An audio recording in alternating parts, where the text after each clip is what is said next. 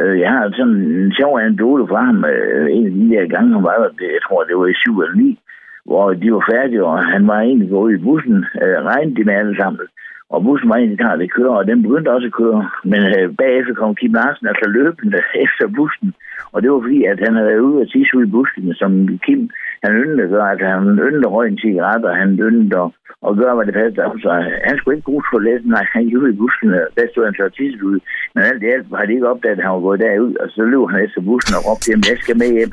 Og det er nogle af de ting, man kommer ind på, når man har besøg af. Det fortalte Hans Jørgen, der er formand hos Ogen Luft i Norden Skov, hvor Kim Larsen har optrådt en del gange. Et sted, hvor Kim Larsen også har optrådt rigtig mange gange, det er på Tobakken i Esbjerg, og her kan den daglige leder, Jan Mols, også en lille anekdote. Vi har en sjov historie med, at øh, de synes simpelthen, tobakkens øh, gamle, vi havde nogle gamle stole for nogle år siden, og de synes simpelthen, de var så fede, de der stole, så de kom og spurgte, øh, om det var sådan, at de kunne købe fire af dem til deres øvelokale, Kim Larsen og Kjuken, og, øh, og, og dem havde de faktisk med den første tur, hvor han sad ned.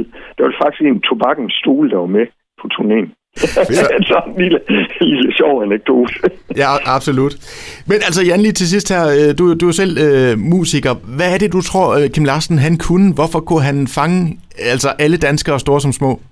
Det er ganske simpelt. Han taler lige ind i øh, hjertet på både, altså melodierne var øh, let at forstå. De, øh, de, han, han skrev en, en god øh, linje, sådan at man øh, sangen den havde genkendelsen med det samme, og nogle tekster, der, der giver mening for folk, tror jeg, altså i, i sit eget univers, øh, noget som folk kan forholde sig til. Og som vi snakkede om i vores øvelokale, det var, at der er øh, ikke ligesom nogen, øh, der har været lige så store som Kim Larsen i alle de år, som jeg i hvert fald har levet. Øh, der er ikke nogen, der er ved siden af. Øh, der er ikke nogen over i Danmark. Han er vores, øh, vores tids største, øh, i virkeligheden næsten folkemusiker. Det er det, der bliver hængende